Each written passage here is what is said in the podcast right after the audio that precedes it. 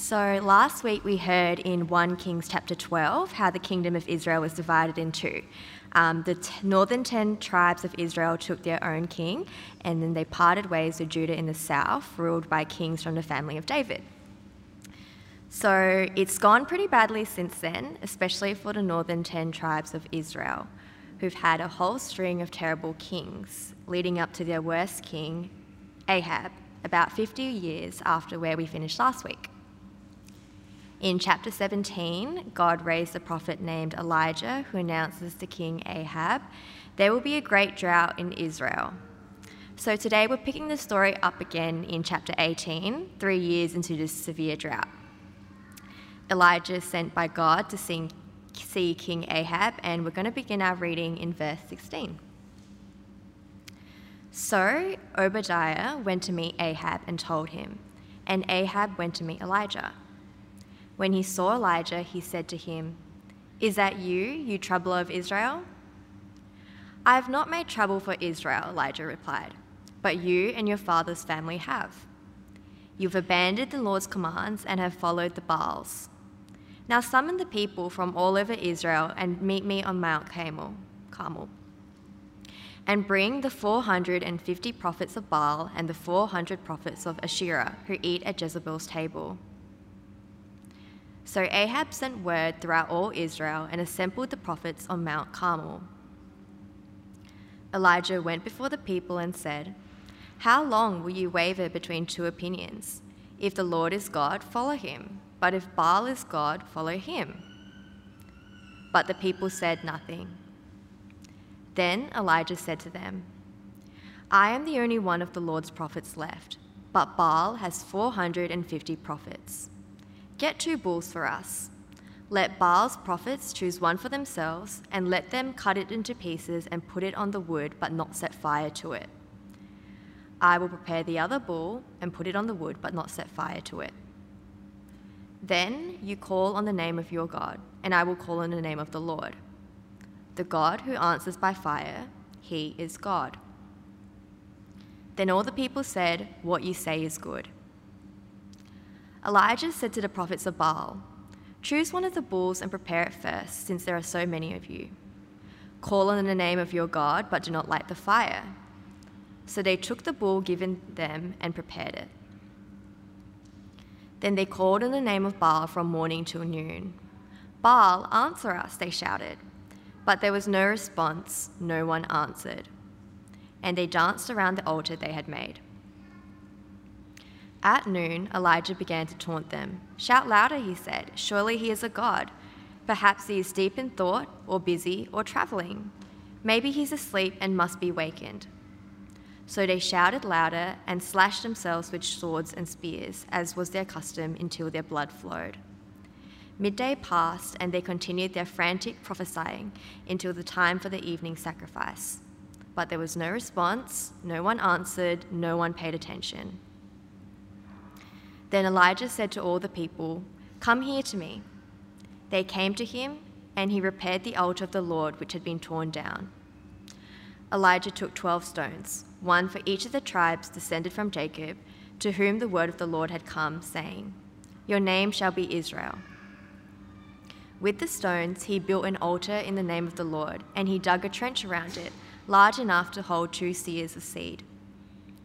He arranged the wood cut the bull into pieces, and laid it on the wood. Then he said to them, Fill four large jars with water and pour it on the offering and on the wood. Do it again, he said, and they did it again. Do it a third time, he ordered, and they did it the third time. The water ran down around the altar and even filled the trench. At the time of sacrifice, the prophet Elijah stepped forward and prayed, Lord, the God of Abraham, Isaac, and Israel, let it be known today that you are God in Israel, and that I am your servant, and have done all these things at your command. Answer me, Lord, answer me, so that these people will know that you, Lord, are God, and you are turning their hearts back again. Then the fire of the Lord fell and burned up the sacrifice, the wood, the stones, and the soil, and also licked up the water in the trench. When all the people saw this, they fell prostrate and cried, the Lord, He is God. The Lord, He is God. Then Elijah commanded them Seize the prophets of Baal, don't let anyone get away. They seized them, and Elijah had brought them down to the Kishon Valley and slaughtered there. And Elijah said to Ahab, Go, eat and drink, for there is the sound of a heavy rain. So Ahab went off to eat and drink, but Elijah climbed to the top of Carmel, bent down to the ground, and put his face between his knees. Well, thanks, Audrey, for reading uh, such a long passage so, so well, and uh, yeah, very, very helpfully. Uh, good morning, everyone. My name is Cam Maxwell. I'm uh, the campus pastor here at Trinity Church Tonsley, and let me add my welcome uh, to that of Joe's from earlier. It's great to uh, see you all here today. Um, we've been working through 1 Kings now for about six weeks, and I do hope you've been finding it helpful if you've been around for that time. Uh, if you're here for the first time, if you're just checking us out, you can go back and listen to our previous sermons uh, all online. It's a good thing to do if you've missed a few as well. Uh, the series is kind of something that all fits together. So if you miss things, you can catch up. Um, what we've seen so far over 1 Kings is, is a, quite a large time frame, actually. Uh, we've covered quite a few decades in uh, the chapters we've looked at. And so today, the narrator really slows things right down for us as we get to chapter 18, and they just talk really about a day or maybe two. Um, so we know it's a really important story in 1 Kings uh, because the narrator's focusing uh, so much time on just one day. Uh, and it's also just a great story, isn't it? A fantastic showdown. I mean, who doesn't love a classic underdog story? Uh, we have Elijah all by himself against the king and, you know, 450 prophets of Baal, and all of Israel is watching on. Winner takes all. It's, it's quite a uh, dramatic scene. I also think it's pretty easy to uh, read an account like this and to feel something of what Elijah probably felt himself. Um, you know, being uh, followers of Jesus in a place like Adelaide, overall it's pretty good, uh, but still, we might head into our workplace or our school or perhaps our uni and uh, kind of feel noticeably outnumbered. Uh, the ratio uh, 450 to 1 uh, sometimes feels quite noticeable to us. what's more, we don't have the powerful elites, people like you know, King Ahab, they're not on our side uh, you know, as it were, as Christians. And it's not that we're trying to fight some kind of cultural war or anything like that, but we are trying to win people over to Jesus to help others see what we see uh, that Jesus really is a great Saviour and He's a brilliant King. And so it can feel like we too are outnumbered, outgunned. And it can feel like, well, maybe we as Christians are the ones who are misguided here we can sort of start uh, having those sort of doubts. And even if we are right, we might feel, even if we're right, just, it's just so hard in a place like Australia to share the good news about Jesus, we think. I think for most of us, we could feel something of how discouraged Elijah would have been uh, seeing his whole country, uh, seemingly, his whole country worshipping other gods. And they were backed, they're sponsored to do that by the powerful elites of their day, ignoring God and going their own way. I think it's pretty easy to imagine that Elijah would give up uh, his hope that Israel would be a country that turns back to God. And I think we can imagine that very easily because I think we too can falter in our hope for our nation, uh, even for Adelaide.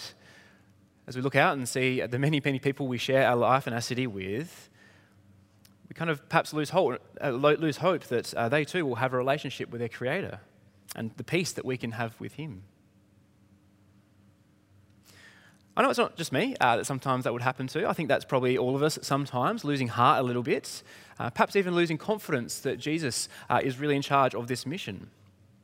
We can feel up against it, no doubt, and of course that's, that's going to always be the case. Uh, Jesus himself was the classic underdog, wasn't he?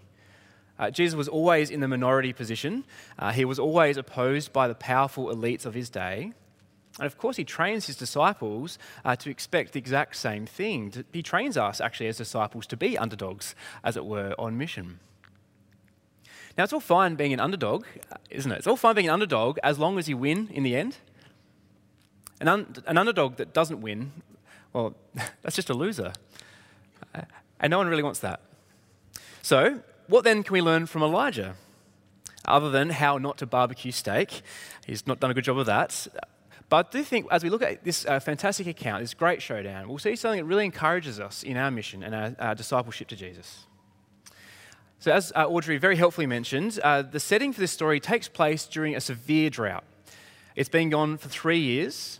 Uh, and, you know, we're city slickers, I, I assume most of us, and we're people who buy food from the shops and, uh, you know, get water from the tap. It's good to just try and appreciate what kind of uh, that would be like in the ancient world to experience a drought that goes for three years. It's pretty horrible. That's people dying kind of territory. A drought is deathly. Now, the drought's been going for three years, and it might be a bit of a shock to realize if you go back and have a look through, the person that's responsible for this drought is God. It's a bit of a shock, perhaps, because God is usually so kind, He's so generous. Why would He bring this horrific drought uh, with terrible consequences? Well, if you go back and read through uh, earlier accounts in 1 Kings, you realize that actually God has warned Israel time and time again. That's what happens when their hearts wander, when they go off chasing other gods. God had warned them time and time again if this happens, He would send things like drought. The idea being it would hopefully snap them out of it and turn them back uh, to following Him. I guess the idea here is other gods, they don't bring rain, God does. And so if Israel are worshipping other gods and praying for them for praying to them for rain, well, God not sending it is kind of like a punishment that fits the crime, isn't it? But more than that, uh, God explains that when you have a drought uh, and you're like, well, this is, this is really bad, how can we change this? Why is this happening? God has told Israel the answer is very clear. Just stop worshipping your silly statues. Repent, turn back to me, and I will send rain. It was just a few weeks ago that we looked at, I think, probably the high point of Israel's history as a country under King Solomon, uh, where Solomon had built the temple. And uh, in his great prayer, Solomon, uh, sort of as he's praying and uh, commissioning the temple and committing the whole nation to uh, active service and worship of God, uh, this is part of the prayer that King Solomon prays. And I'll ask Anita to pop it up on the screen. This is 1 Kings back in chapter 8, which we looked at a few weeks ago. This is King Solomon praying to God. When the heavens are shut up and there is no rain because your people have sinned against you, it's kind of like he knows what they're like. And when they pray towards this place, the temple, and give praise to your name and turn from their sin because you afflicted them, then hear from heaven and forgive the sin of your servants, the, your people Israel. Teach, the right way, teach them the right way to live and send rain on the land you gave your people for an inheritance. So here we are in droughts, uh, three years in, and I think this, this drought is a pretty good image or a pretty good metaphor for the spiritual state of the nation as well. It's dry, it's barren, and even after three years, no one's really turning back to God. They're not in a good spiritual place. No one's seeking forgiveness. So it makes you wonder if not a drought, if that doesn't do the job of turning hearts back, what will? I sometimes wonder that for a place like Adelaide. What would it take for people in our city, for our country, to, to turn to God, uh, to cry out to Him for help? At one level, I guess I'm seeing here that a drought by itself probably wouldn't do it. I should say as well, just as we're uh, passing through this territory, I should be clear um, God has made a very specific deal with Israel. He's made a covenant where the terms of the contract between God and Israel very clearly spelled out. If Israel honour their end of the agreement, uh, their deal, they would prosper. God would send rain and uh, they wouldn't face droughts. If not, God would send things like drought as punishment, as, as a way to turn them back, as I've described. Now, I want to be clear about that because God doesn't have the same deal with Australia. So, if we experience a fire or a drought here, um, those things are perhaps good reminders that all is not well uh, with our world uh, in relationship to our Creator in general. But those things are not a direct sign of God's displeasure at something specific we've done as a country, as it is the case here for Israel. I think it's just worth pointing that out here that um, we have a very different relationship as, as a country to what Israel did. They're suffering for breaking their covenant promises they'd made as a people. So, uh, for Israel, the drought doesn't turn their hearts back to God by itself. So, what does God do? He sends in Elijah. Now, we didn't read this part, but at the start of chapter 18, we find out Elijah is on his way to meet with Ahab because God had told him to go and do that. It wasn't Elijah's idea. God said, Go see Ahab, and I'm going to send some rain and turn hearts back to me. It's worth just pausing and reflecting that God doesn't need to do that. God could have kept sending drought, kept sending drought, kept sending drought, um, just given up, actually, in the end, I suppose. He had every right to do that. He has every right to, to leave us to ourselves when we ignore him. But we see here, and we see it time and time again in the Bible, God cares too much to leave us to our own devices. And so he intervenes. And here he sends Elijah, perhaps the greatest of prophets in the Old Testament. And he sends Elijah to make quite a memorable scene. Now, in our reading, it didn't start very well, did it? Uh, as Elijah comes and meets with Ahab.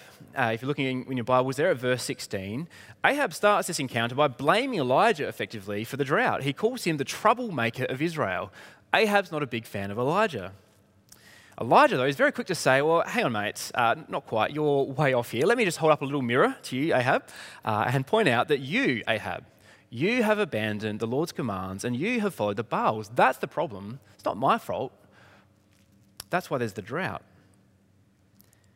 So realize as this interaction is happening, it's not the rain that's the problem. It's the heart and soul of God's people that's really on the line here as Elijah goes to speak to Ahab. Ahab. And Elijah's there to set things straight. Now, I find it uh, quite amazing that Ahab just does as he's told in verse 19. Elijah bosses him around and he just gets on with it. Uh, that's quite astounding given that Ahab's the king and Elijah's some random guy. Uh, it makes me think Elijah must have been a pretty intense guy. Uh, it must have been uh, quite something. But Ahab does as he's told, more or less, and he summons all of Israel. Although I take it that's probably not every single person, probably more of a representative kind of thing, people from every family or every town, something like that. He gathers to get them all together at Mount Carmel. Now, that doesn't mean much to me. I've never been to Mount Carmel, but um, I did a bit of reading this week and looking online, and I found, first of all, it's actually quite a nice spot. I've got a couple photos here. There's, there's a view of Mount Carmel. It's not too far from the ocean, uh, quite a nice looking little uh, mountain. There's the view from Mount Carmel looking out. Pretty nice, right? Uh, and then I think the final one, there we go. There's, I think, the top or something near the top. It's a Google search, so we can't really yeah, depend too much on that being historically accurate, but that's pretty good setting. It's probably something like that that all, all the people gathered to uh, with King Ahab's instruction. It's a pretty nice spot. Now, that's the first thing I learned. The second thing I learned is that Mount Carmel uh, is the main spot that Baal was worshipped. That was his kind of stronghold, and people would go to Mount Carmel to worship Baal. So Elijah is choosing a showdown with Baal on Baal's home turf. Now, for any sports fan here, like we'll be able to tell you, that's not a great move usually. Uh, if you're already the underdog, don't go and play away from home, play at home play where your fans are. Uh, you don't want to give up the home ground advantage.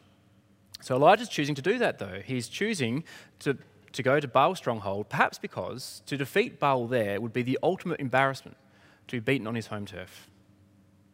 Now, can you imagine yourself, uh, that sort of photo we saw before the top of Mount Carmel, gathering there with you know, the rest of Israel?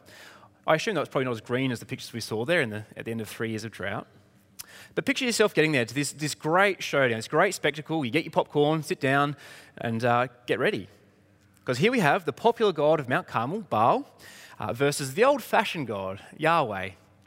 You know, the one your grandparents used to talk a lot about. He used to be very, very famous back in Israel, but now not so much these days. He's a bit of a stickler for rules. He's not so, you know, chilled out as Baal is, and yeah, a bit more, uh, cares a bit more about ethics, unfortunately. Well, Verse 21, Elijah gets up and he addresses the people. And I think verse 20 is the real key to everything we're reading today. Verse 21 Elijah went before the people and said, How long will you waver between two opinions? If the Lord is God, follow him. But if Baal is God, follow him. But the people said nothing. You can almost hear the deafening silence, perhaps a little polite cough from somewhere at the back of the crowd. It's clear no one's going to commit to just one God. I mean, like, why would you? Why not hedge your bets? You know, you could worship Baal, sacrifice to him, he might send rain. You could also worship Yahweh, no worries, he might send rain as well. What's the problem with worshipping both? Let's keep both happy. To worship just one, that sounds a bit, like, bit too much like commitment. And the whole point then of this showdown is that committing to God and God alone is right and fitting because there's only one God, and only one God has revealed himself so we might know him. The other so called gods are simply figments of imagination or wishful thinking. Now, to say that in our day and age, I, I understand is, is pretty off- offensive to suggest that, that there is only one God, only one God has made himself known. But I think in this story with Elijah, we see that God really cares about being known he really cares about being worshipped as the only God. And he cares enough about that to demonstrate it here with Elijah. He demonstrates that so hearts and minds and souls might come to him and to him alone. We'll come back to that in a moment. But first, let's just uh, see Elijah lays out the basic rules of the contest. You would have followed it, uh, I'm sure, as we went through the reading before. Uh, verses 22 to 24, he gives the instructions. We're each going to cut up a bull, we're going to put it on wood, on an altar, and we're going to pray to our respective gods. Uh, the God that answers by sending fire, he wins. He's the God. And all the people say, fair enough, that sounds like a good contest. We can get on board with that. I think they're implying, by the way, the people that uh, they will go along with uh, the God who does demonstrate his power. They will commit to that God. And then to uh, further cement his true underdog status, Elijah even lets the prophets of Baal win the toss. Uh, he lets them pick the bull and go first. Again, in sports, not usually the best thing to give the other team that advantage, but off they go. Now, I should probably just mention a few things about Baal as well. We've got 450 of his prophets. Let's meet Baal and just uh, find out a bit about him. Uh, I think this is a photo of Baal that's uh, been found roughly in this area, I believe, uh, courtesy of Google this morning. Um, I found out this week that B- the Baal was known as the rider of clouds. The rider of clouds. Uh, the idea was he would bring the rain, and therefore he'd bring fertility and prosperity and riches. Um, a lot of statues of Baal, like this one here, I think, um, they have their hand up holding a lightning rod usually. That is, he's on the clouds, also bring lightning. So you would think this contest for Baal should be easy. Home ground advantage, he's the god of rain and lightning. No worries, you'd think. He should send lightning down and uh, woof, should be a huge fire. It's on top of a mountain as well. It's not hard to get lightning to the top of a mountain, surely. Problem is, Baal hasn't delivered on this whole drought thing for over three years, but you know, maybe with 450 prophets, they might get it right, he might answer. Especially if Baal gets to embarrass the rival god, Yahweh. Let's find out. Now, it's quite a scene to imagine, isn't it? 450 prophets.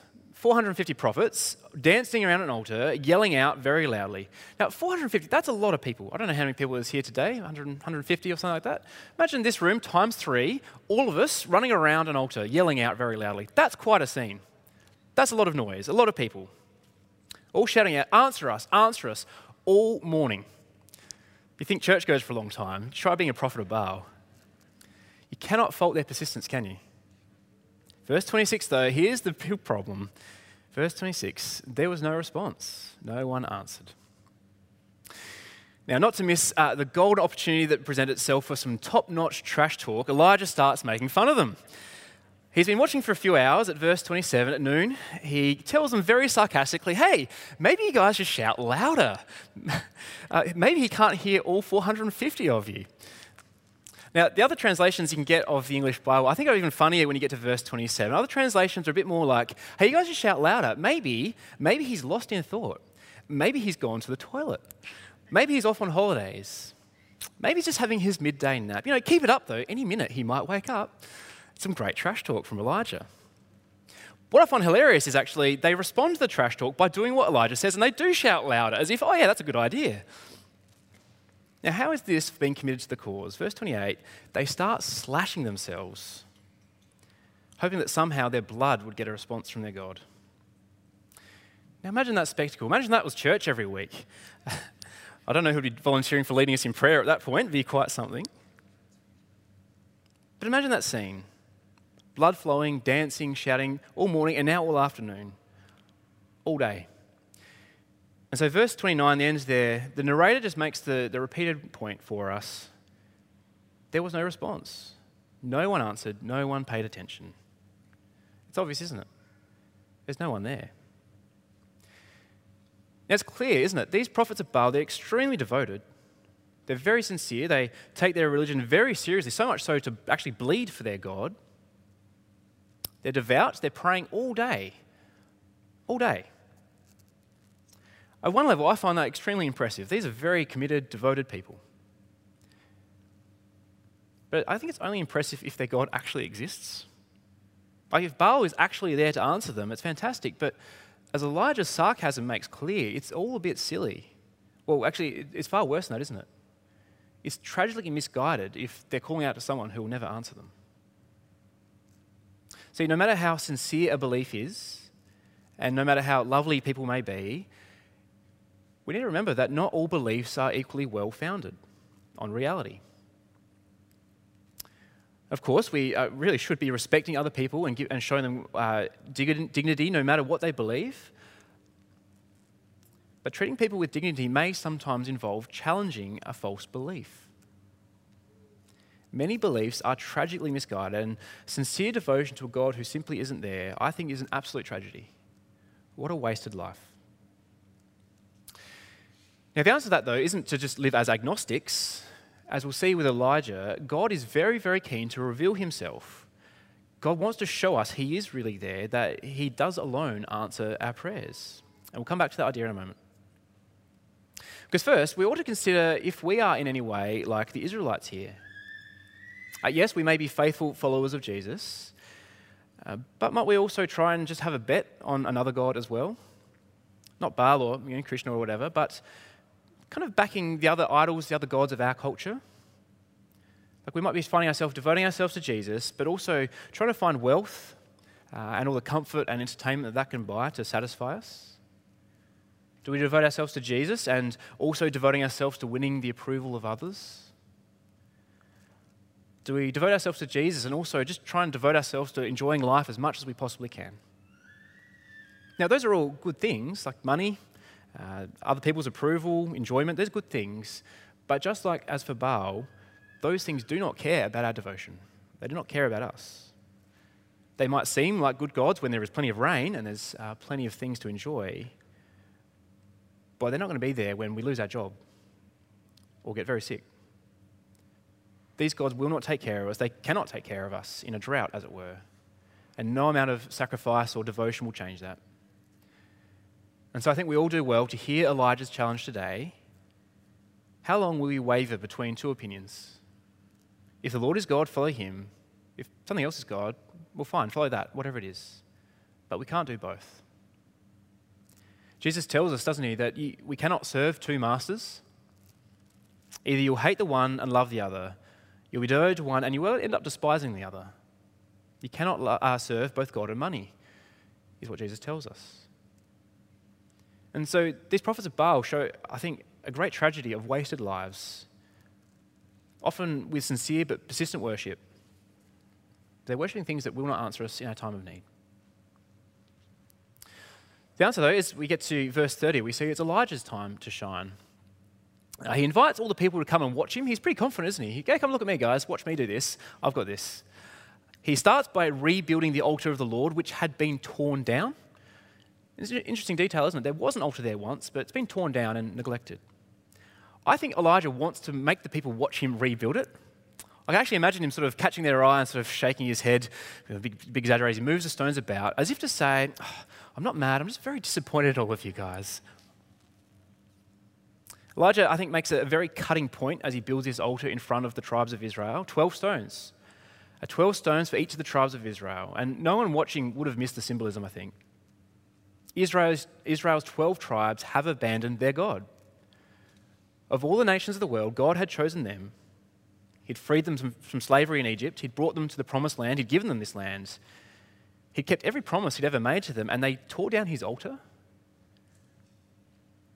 I think Elijah would have done it very slowly as if to make a point. I'm just guessing though. Elijah builds the altar, he arranges the wood, he cuts up the bull, he puts on, he puts on the wood all ready to go, and then he does my favorite thing of this whole story, I think. Uh, he pours water all over it in the middle of a gigantic drought. What a move. Now, sports fans here will know the term showboating. Uh, showboating, others will know as well. When a player is just so good, they don't need to be as skillful as they, uh, as they are, but they just want to show off. They want to show everyone their skills, even though they don't need to. They're just outclassing everyone for fun, to make a point. I think that's what Elijah's kind of doing. He's showboating. He gets four jars of water three times, a lot of water. It runs over everything. It sort of fills up the, the, uh, the, the, trench he's dug around him. And you can imagine all the, all the guys in the, in the crowd being, oh, that's not how you make a barbecue. Just, you know, everyone have their comments about how you should be doing it. Of course you shouldn't be pouring water over it. The other thing that's interesting is 12 jars of water. Four jars, three times, is 12. Again, he's making the point the 12 tribes of Israel, by rights, they belong to the Lord. They should be the ones making this sacrifice. So I can imagine quite easily a bit of a hush as the last jar is emptied. And, and get to verse 36. I'll point out something I'd missed a few times reading this. At the start of the verse, we get this detail. Verse 36, if you have a look, at the time of the sacrifice. It's a small detail, but I think it's actually quite uh, helpful to notice that. Uh, the time of the sacrifice, that is the time of the sacrifice normally offered at the temple uh, in the evening for the forgiveness of sins. So Elijah here is praying at the time of day, the sacrifice for sins is normally made. Now, just note that. I'll come back to it in a moment. I think, I think it's going to be helpful for us as we come back to it. But first, let's look at his prayer. His prayer is, I think, very, very simple, especially compared to the prophets of Baal. He's not going on and on, it's a couple sentences. He prays to the God of Abraham, to Isaac, to Jacob. That is, he's, he's a personal God. And Elijah simply asks, Let it be known today that you are God in Israel, and that I am your servant, and have done all these things to your command. Now, by that, that last bit, that Elijah's doing what God has commanded him, I think that's really uh, important just to point out here because this isn't Elijah's idea. It's not like he woke up one morning and thought, oh, I know how to demonstrate uh, that God's the boss. Um, and thank you to those in my growth group who pointed this out to me on Tuesday night, very helpful. Uh, Elijah is just doing what God had told him to do. Which is good. You know, after all his trash talking and showboating, he wasn't there standing and thinking, like, oh, I wonder if I'm going to be standing next to wet meat all evening. He knows that God has told him to do this, and he's obeying in confidence that God will see him through. And I think that tells us then a lot about prayer. Elijah has done what God has told him to do, and then he prays that God would do his part. Elijah is simply praying that God would do what God has promised to do. And I think that makes a great prayer. And I think overall, this prayer reminds that Elijah, by all means, he looks like the underdog, uh, but he's not really an underdog if he knows he is on the winning team. He's not by himself, he has the backing of the God who made the universe. He's not outnumbered or outgunned. In fact, it's a completely one sided contest. The prophets of Baal never stood a chance. Think it's important because it's exactly the same for us, isn't it?